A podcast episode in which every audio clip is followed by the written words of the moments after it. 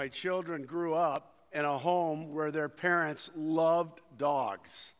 We loved having dogs around the house, and we've always loved that. And so our son has one dog, our oldest daughter has two dogs, and as of yesterday, our youngest daughter has three dogs.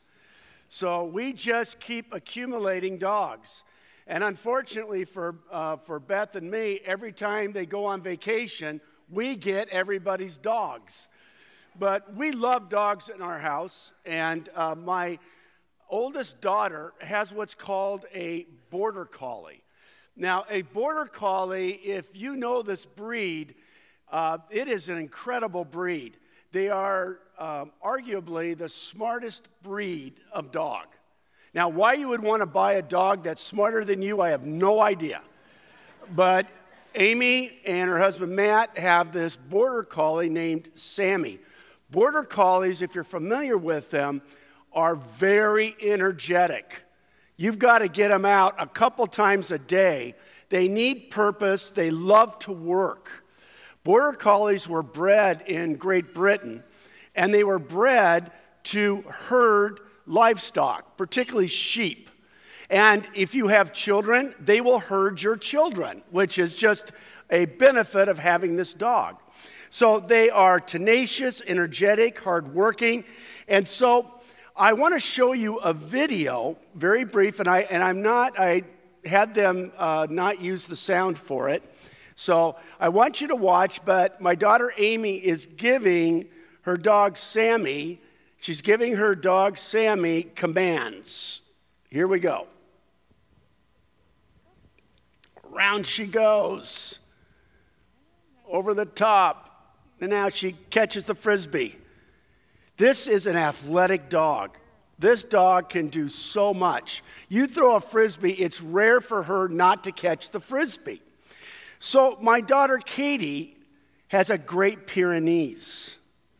And if, you ever, if you've ever known a Great Pyrenees, they're very different from a Border Collie. Now, the Great Pyrenees was also bred, this time in France. It was created in order to work with livestock, just like the Great, uh, well, I'm sorry, just like the Border Collie.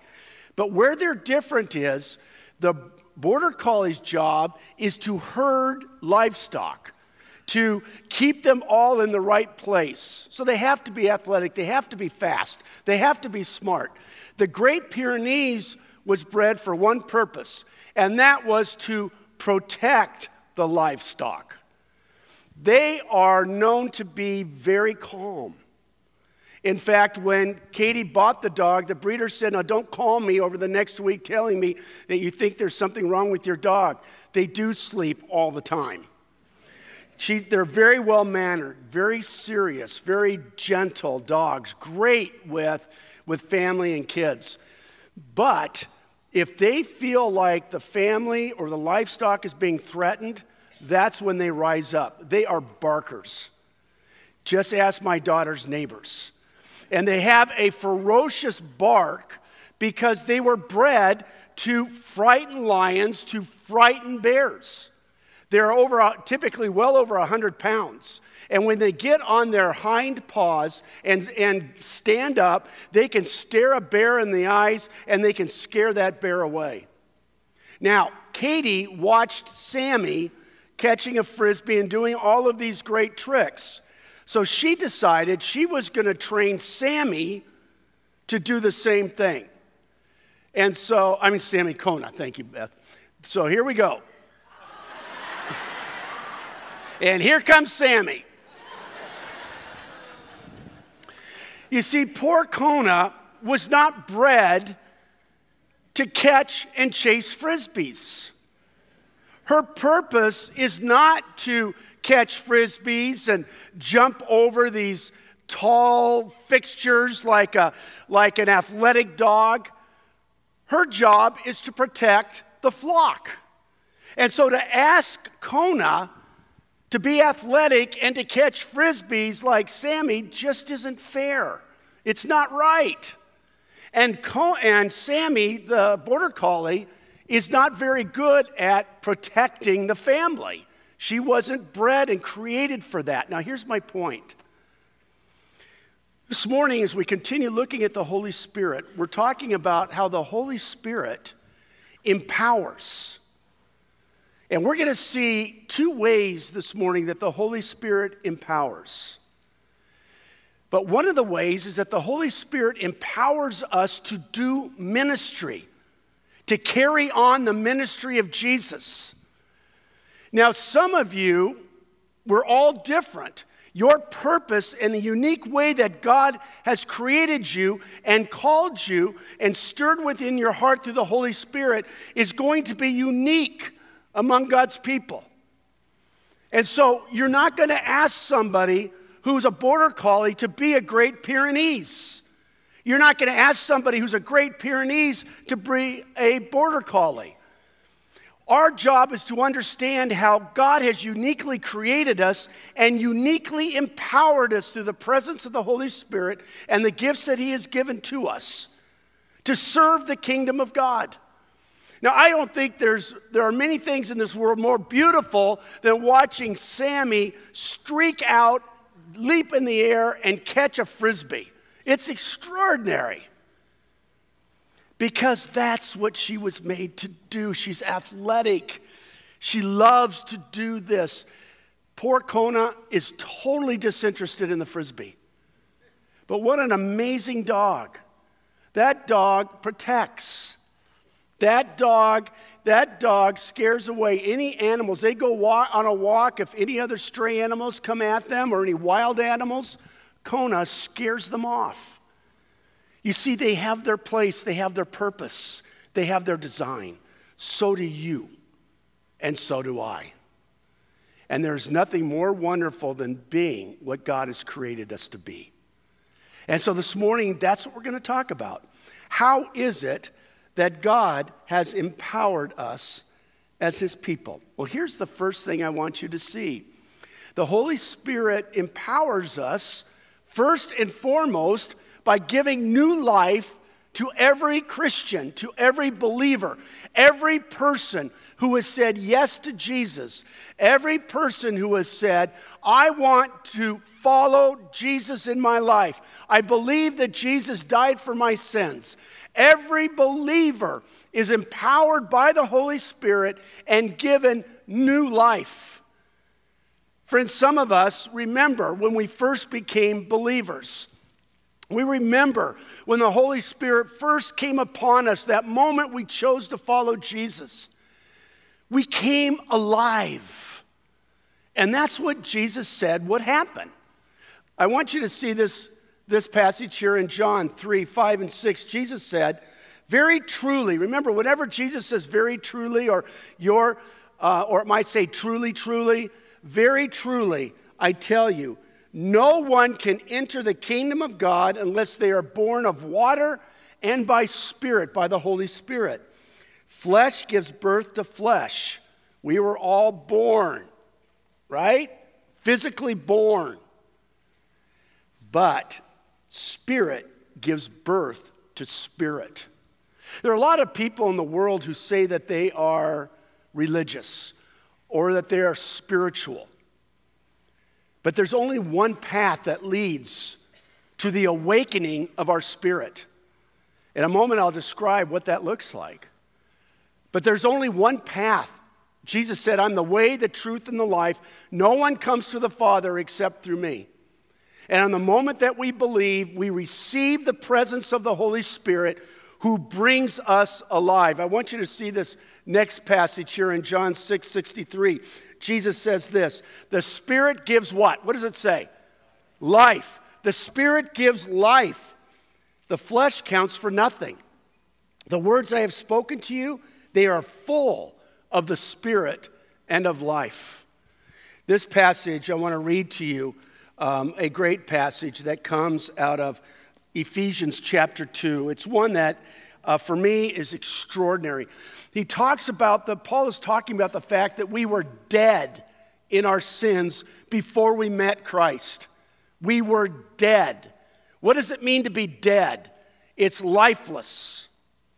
And he says this, but because of his great love for us, God, who is rich in mercy, made us alive with Christ even when we were dead in our sins. It is by grace that you have been saved. I remember, I remember when God, when I opened my heart to Jesus and the Spirit came to dwell within me. All of a sudden, I had a heart for God. All of a sudden, I began to see spiritual things, things as they really are. You see, friends, there is a physical reality. We all see the physical reality. But there's another dimension that we miss, and that is the spiritual reality. We can only see what God is doing through faith in Jesus Christ by the power of the Holy Spirit bringing life, resurrecting our dead spirits. And so I get to see the work of God in the world. When I look at the ocean, I don't just see an ocean, I see the power of God. I see the majesty of God. I see the creativity of God. I see the goodness of God. I see the beauty of what God has made, and I know more of who God is. When I have a relationship with someone, I see the Spirit at work as He gives me insight into what He is doing or wanting to do in the heart of that person. And He gives me wisdom and discernment to understand because my spirit, which was dead, is now alive.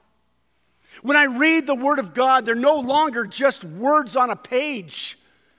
But they are words of God for me, and by His Spirit, God enables me to understand and comprehend not just what it says, not just what it means, but what it means for me as I live my life in this day and in this time.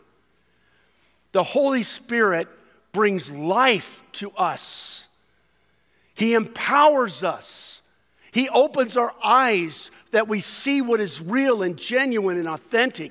He opens our hearts that we may receive all that He has for us. Is that beautiful? Friends, there may be some of you here today who have never opened your eyes, who have never seen what I am talking about today. Have you ever made the decision to say, Jesus, I trust in you not just as my Savior, but I trust in you as the Lord of my eternity. I will serve you. I will love you. I will follow you to the ends of the earth and until I take my very last breath. I remember when I first came to Jesus, I had been going to church for a couple of years and I, I found it kind of boring. I sat um, with a bunch of my friends and we would goof around during the service. I remember the night of the day that I gave my life to Jesus, I went to the evening church service and I was enthralled. God was speaking to me. And I look back on it now, theologically, I understand what had happened. God had made me alive. My spirit hungered, and I thirst to connect with the living God. It's incredible. Here's the second area of empowerment that I want you to see this morning, and that is the Holy Spirit empowers by giving us power to do His work in the world. Okay, John 14, Jesus said, I must go away. Now, why did he say, I must go away? Well, he went on to say, so that I may give my spirit to you, the Holy Spirit now to all believers. So imagine Jesus, the Spirit with Jesus, and now the Spirit with every believer. What can happen? Jesus said, Greater things you will do because I go to be with the Father. Why is that? Because now the Holy Spirit is with every Christian. So it's not just in Judea and Jerusalem, now throughout every, every corner of the globe. Your job and my job, the call to the church, is make disciples of all nations. What does that mean? It means to carry out the work of the church, the work of Jesus in this generation, in this time that God has called us to live, in this place that He has called us to be. We are the church called to carry out the ministry of Jesus. Now, something happened in the uh, early 20th century, and it went on for a while, and that was this the church saw themselves as shareholders who hired pastors to do the ministry for the people. That is not the way the church is to operate. Here's what the Bible says Every Christian, every Christian is empowered by the Holy Spirit to do the ministry of Jesus in all the places that He calls them to be and to go. That through the church, God may continue to reach the world with the gospel and to transform the world. Now, isn't that a more powerful image? In Ephesians 4, the Bible says that the role of the pastor is simply this to equip you to do what the Holy Spirit is calling you to do, is to empower you by coming alongside and equipping you and encouraging you and empowering you by the truth of God's word to go out and to live out God's purposes in your workplace, in your neighborhood, in your family, in your school, and all the places that God calls you to be. Friends, I want to tell you that you have no greater purpose in this world than to allow the Spirit of God to empower you to change the world around you. If you are a banker, that is not your vocation, that is your avocation. Your vocation is to carry out the ministry of Jesus with the spiritual gifts that God has given to you. If you are an accountant, that is your avocation. Your vocation is to carry out the work of, of the Holy Spirit, the work of Jesus through the power of the Holy Spirit to transform by using the spiritual gifts that God has given to you. That is your purpose, that is your design, and that is your greatest joy. If you have never experienced the joy of seeing God change people around you by using the gifts that God has given to you, you are missing something extraordinary, something beautiful, something wonderful. So here's what I want you to see we see this first verse. Now, to each one, the manifestation of the Spirit is given for the common good. So let's break that down. Each one. What is each one? It doesn't say each pastor. What does each one mean? Each one of who? Us, right? Each Christian, each believer. The Holy Spirit, the manifestation of the Spirit is given. Every Christian, the Holy Spirit gives gifts or a gift. And we'll talk about what that means in just a moment.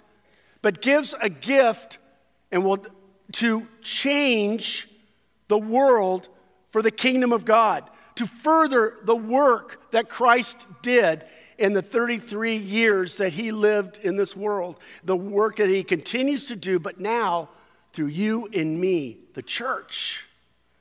It's beautiful. We read on and it says it's given for the common good.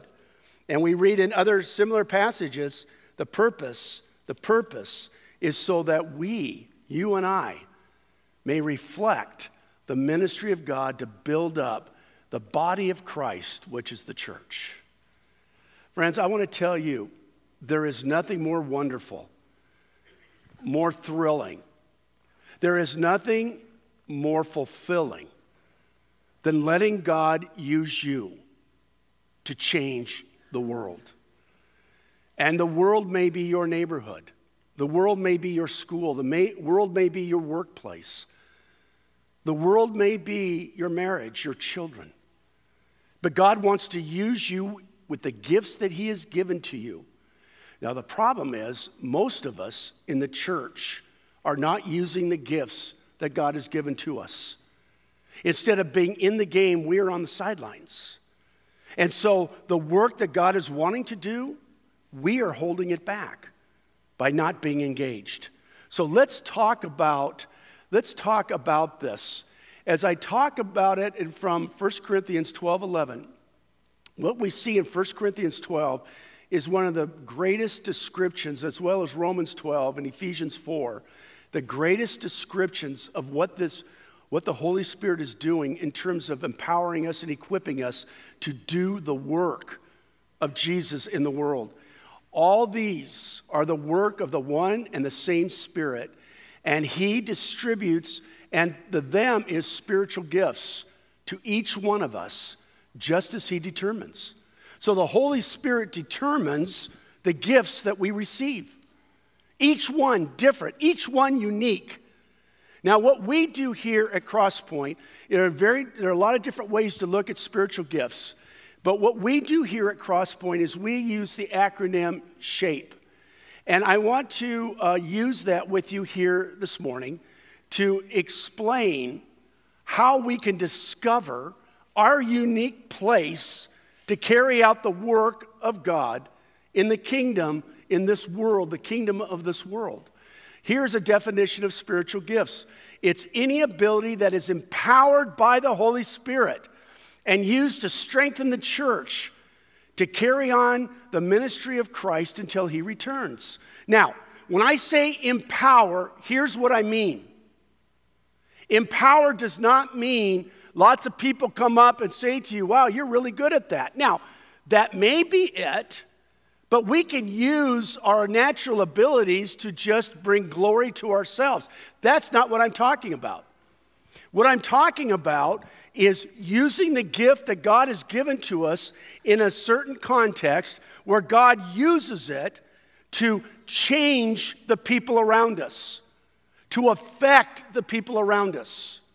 I remember when I had the privilege of sitting down with Dallas Willard and, and uh, for an hour and just having a one on one time with Dallas Willard. And I asked him, I said, How do you know if you're called to ministry? And here was his answer. He said, It's not that lots of people think you should be a pastor. That's not what it is. He said, You have to ask this question Are people changed by the work that you are doing? That's when you know it's not you. That's when you know it's the work of God. Friends, if you are transformed, if you are changed for the kingdom of God by the work of someone else, that is not them. That is the, that is the gift that God has empowered to transform your life. The glory always goes to God. It's not me. It's not Lon. It's not Danny. It's not Kaylin. It's not Chris. It's not Tim. It's the work of the Holy Spirit empowering the gifts that He has given to us in order to affect, impact your life. The same is true for you. So let's look at this, at this unique shape. Spiritual gifts.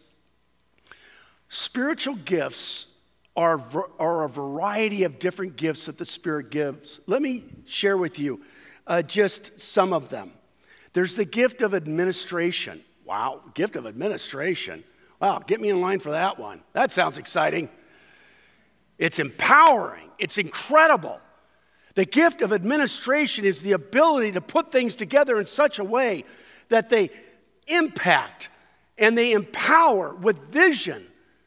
They organize with vision, and the Holy Spirit empowers that process so that our work is effective and impactful.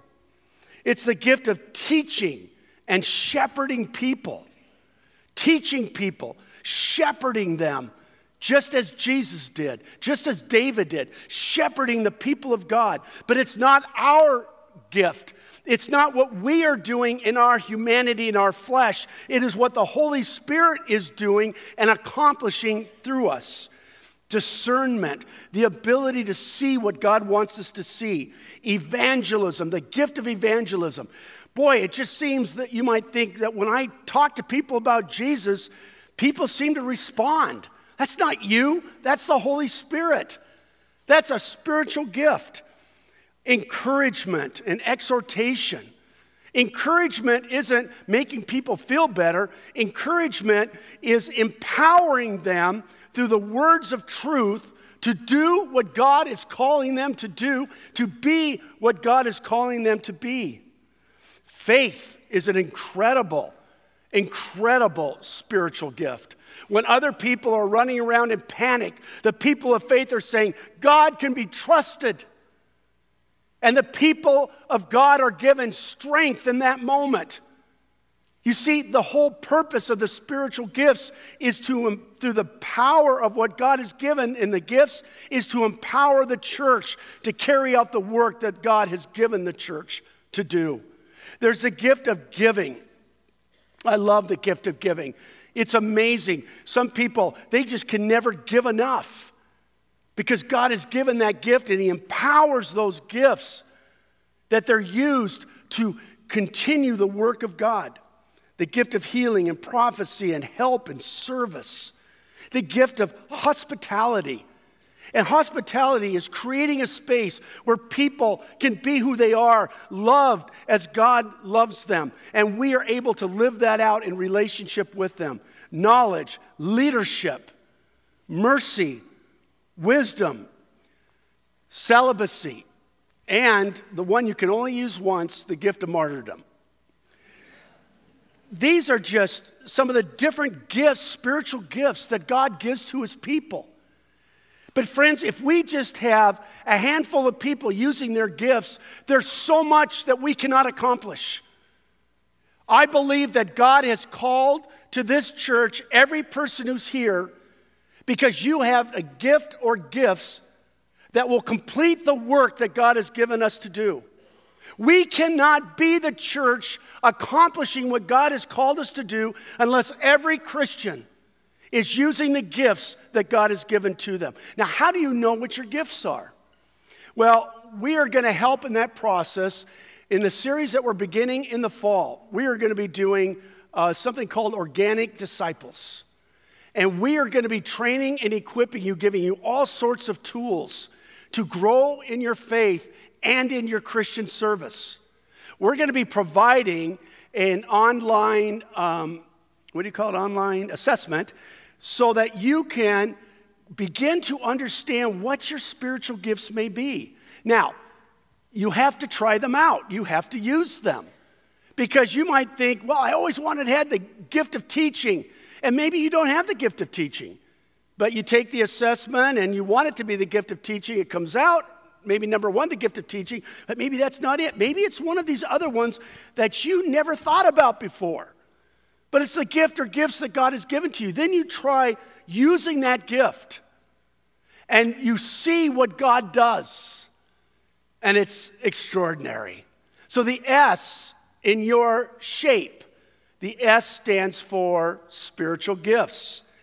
Let's go to the next one, and that is heart passions heart passions. Spiritual gifts tells you what you do for the kingdom of God. Your heart passion tells you where you use your gifts for the kingdom of God. So, spiritual gift, if I have the spiritual gift, let's say, of teaching, I know that God empowers my teaching. So the question becomes well, where do I do that? and I look to the passions that God has given to me. So we might have five people up here, all with the spiritual gift of teaching. But this person, their heart passion is children. This person, their heart's passion is youth. This person, their heart's passion is single parents. This person, their heart's passion is training parents how to bring faith into the home. This person, their passion is to teach older adults. And so you have you have the same spiritual gift being used in all these different places depending on the passion that God has given to us. This passage in Philippians 2:13. Listen to what it says. For God is working in you. Do you believe it? Do you believe it? Do you believe that God is working in you, giving you the desire and the power to do what pleases Him. You see, when God calls us to do something, I don't worry about whether I can do it because God will do it through me. It becomes an act of faith. God calls me to do something that is beyond myself. I can't do that. But God says, I know you can't. That's why I'm empowering you. That's why by my spirit I am going to do it through you. Man, is there nothing more wonderful and beautiful than seeing God do the impossible through your life? Why would you not sign on to that? It's extraordinary. The heart passions. We're going to give you that inventory that we'll have available to you in about six weeks, is going to give you the opportunity to also wrestle with what is my heart passion? What do I care passionately about? God gives you those desires, it comes from Him in order to accomplish the work that pleases Him. Here's a third thing I want you to see, and that's abilities. Now, these are our natural abilities. Two types of abilities natural, God given abilities you have had your entire life. You've just always been good at this. Those abilities are given to you by God. Often, those abilities will connect, will connect with your spiritual gifts. Not always, but often they will. Oh, I've always, you know, I've gifted discernment. I've always kind of been interested in people and in relationships. And God just gives us these things that give us the ability, these natural abilities that He will use.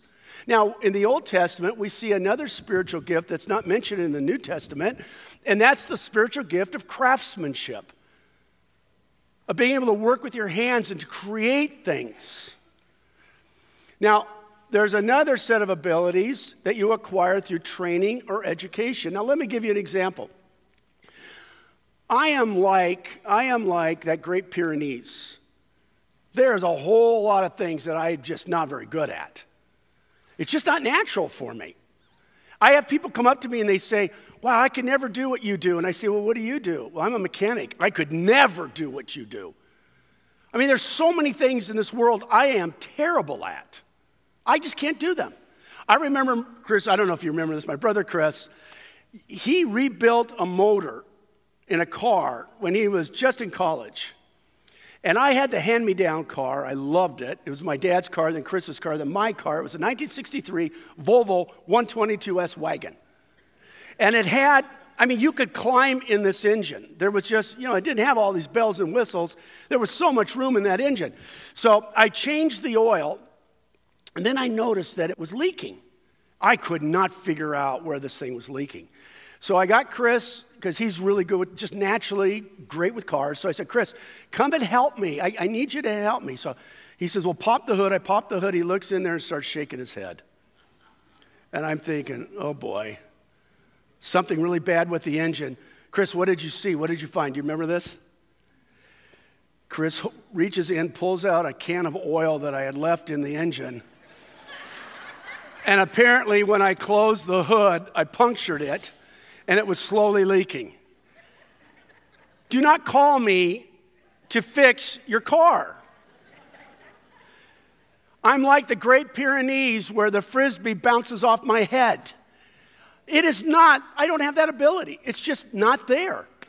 I'm not good with building things. Do not say a word. I am terrible. Beth's always saying, why don't you just call somebody? Because I know I can fix it. My dad always fixed things. I can fix it. And all my brothers are good at fixing things. I didn't get that gene. I can't fix anything. But there are other things that I can do. And the same is true for you. I have abilities that I've acquired through training and education. I can do accounting because I was a CPA before I was a pastor. I can do accounting. I like accounting. In fact, sometimes in my office, I will do problems just to just because everything fits somewhere in ministry is never like that. the next one, personality in shape. Now, faith is being sure of what we hope for and certain of what we do not see. This is what the ancients were commended for. This is the first verse after chapter 11 of Hebrews, which talks about all these different Old Testament people who live by faith. You know what you know about them? They're all different, radically different people. We want to see, no, God only uses extroverts. Baloney. Our world celebrates extroverts. Introverts have every bit as important ministry as do extroverts. There are people you can reach I could never reach because I'm a little much. But you can reach them because you come at it from a very different, very different angle because you're more introverted than I am. and you come at it in a way that is effective. I've heard people say, oh, my personality, there's nothing I can do. No, God made you the way you are because He wants to use the way you are to change the world. You don't have to be me. You don't have to be Pastor Lon. You don't have to be Kaylin. You don't have to, you be you. And so I look at my personality and I say, where does that fit? Where does that fit? Where would I most naturally fit given the way that God made me? God is not going to call you to do things that are different from the way He created you. Now, He's going to call you to do things that are going to require faith but He made you to do what He's created you to do, right? And here's the last one I want you to see, and that is experiences. God has given you, all of us, we have had different experiences in our lives. And friends, God never wastes an experience, He uses all of them. And you're thinking right now, as you think about the experiences of your life, you might be thinking of something terrible that happened to you go, God can't use me. God can't use me. I've done this or I failed in this area. God uses our failures to help other people. We have some people in our church that are very active in addiction ministries. Every one of them comes out of an addiction themselves. And now God is using their experience to give life and freedom and power to those who are struggling with it as they had at one time in their lives. I had, in my last church, I had a woman after a sermon like this come to me and say, Hey, I was, when I was in high school, I was, I had a, a, a terrible eating disorder. And I've never admitted, I wanted to admit it, anybody to know about it. But this was my experience. Do you think I can work with teenagers? And she became a very influential, influential volunteer in our youth ministry, working particularly with girls who were struggling with an eating disorder. Who can speak to that better than someone who's been there? I had a man named Maury DeYoung. Maury was a retired pastor who started another ministry actually before he retired, but he left the church ministry of another church, came to our church. And Maury's son, 17 years old, had been killed on the highway about three years before he came to our church. Friends, that rocks your world as you can imagine. And Maury said to me, Don, if you ever have somebody who loses a child, give them my number. I had numerous people call Maury over the years, the succeeding years, because nobody could speak to that circumstance better than Maury. I've never lost a child. I don't, I've not walked that walk. Maury understood it, and he could speak in ways I could never speak. What if the worst things that you look at your life and say, that's the worst thing that's ever happened? What if that's the very thing that God wants to use to bring life to others? And then finally, therefore, Paul writes to Timothy, I remind you to fan into flame the gift of God, which is in you through the laying on of my hands. That's the spiritual gift. For God did not give us a spirit of timidity, but He gave us a spirit of power, of love, and of self discipline. Timothy, don't give up. Timothy, use the gifts that God has given to you. The Holy Spirit has given you a gift. Use that gift. Well, Timothy, in using that gift, was, was um, in conflict with people, and he was a tender heart. And that conflict was eating him up, and he didn't want to do it anymore. And Paul said, Timothy, stop it.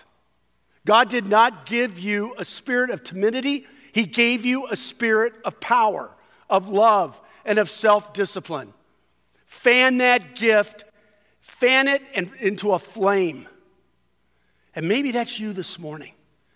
You need to fan that gift by using it and seeing what God does. I made a list of just some of the reasons. One of the things you see in the Bible, particularly in the Old Testament, is so many people, so many people, time and time again, who say to God, God comes to them and says, Here's what I want you to do. And they say, Oh, no, no, no, I don't want to do that. And I understand why. I wouldn't have wanted to do it either. But, friends, what if, what if when we take that step of faith, God actually does something amazing? You will never see the power of God until you take the step of faith to do what you cannot do apart from God. Let me just share with you some excuses. Now, I want to say this before I give you the excuses. I'm talking about somebody who says it's a regular pattern of their life I, I can't serve. I can't use the gifts that God has given to me. There are seasons of life where we need to pull back for a variety of reasons. You've just had a baby. Right now is probably not the time to be doing leading sports ministries. Whatever it is, it might be a season where you need to focus more into your children right now in this season, more into your marriage in this season. I'm talking about a regular attitude of, I am not going to be involved. I'm too busy. Oh, I bet if I asked how many people feel like they're too busy, almost all of you would raise your hands. But, friends, God does not call you to do something that keeps you from serving. It may be that you've said yes to things you should not, being said, you should not have said yes to, and you need to reevaluate if busyness is keeping you from doing what God has called you to do. Here's a second excuse I'm retired I did that, let somebody do, else do that now. No, friends, we serve until we take our very last breath. We don't stop. We keep going until we take our very last breath. Or you might be saying, I don't have any talent, I don't have any abilities, I don't have any gifts. I want you to hear this. Hear this, please. If that is your excuse this morning, you're saying more about what you believe about God than what you believe about yourself. Because what you're saying is, God does not have the power to do something great through me.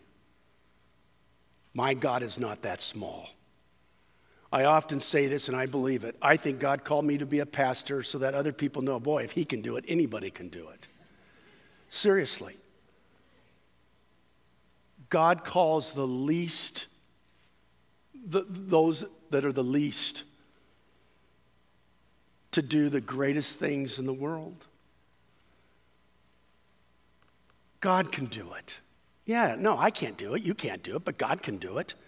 Or I've made, my, I've made mistakes in my life. I don't have a place anymore. Pastor, if you know what I've done in my life, you wouldn't, you wouldn't want me serving. Do you, do you love Jesus? Are you seeking to live a life today that honors him? Then serve. The past is the past. The Apostle Paul called himself the greatest of sinners. And God used him to change the world. And then finally, what if I'm stuck doing something I don't feel God has called me to do? Carry, talk to your leader, do it until there's a, a right time to stop, but find that place that God has called you. What I say to people all the time is try it out, try it out, try it out. If it's not what God's calling you to do, find something else because there is something that God is calling you to do. That's why He brought you here. Is that amazing? You have purpose, you have design. Let's pray. Father, thank you for this incredible reality that each and every one of us has purpose and design, a unique call we're not all border collies. We're not all Labrador retrievers. We're not all Shih Tzus. We're not all Great Pyrenees. But we are what you called us to be and created us to be. Because what we are is what you want to use to change the world for the sake of Jesus. God, I know there might be some here today saying, Lord, I, am willing, but I just don't know where, where to go. Lord, help us. Help us to be bold. Help us to be courageous. Help us to fan the flame of our gifts. Lord, that we may see you do what only you can do through our lives. In Jesus' name we pray. Amen.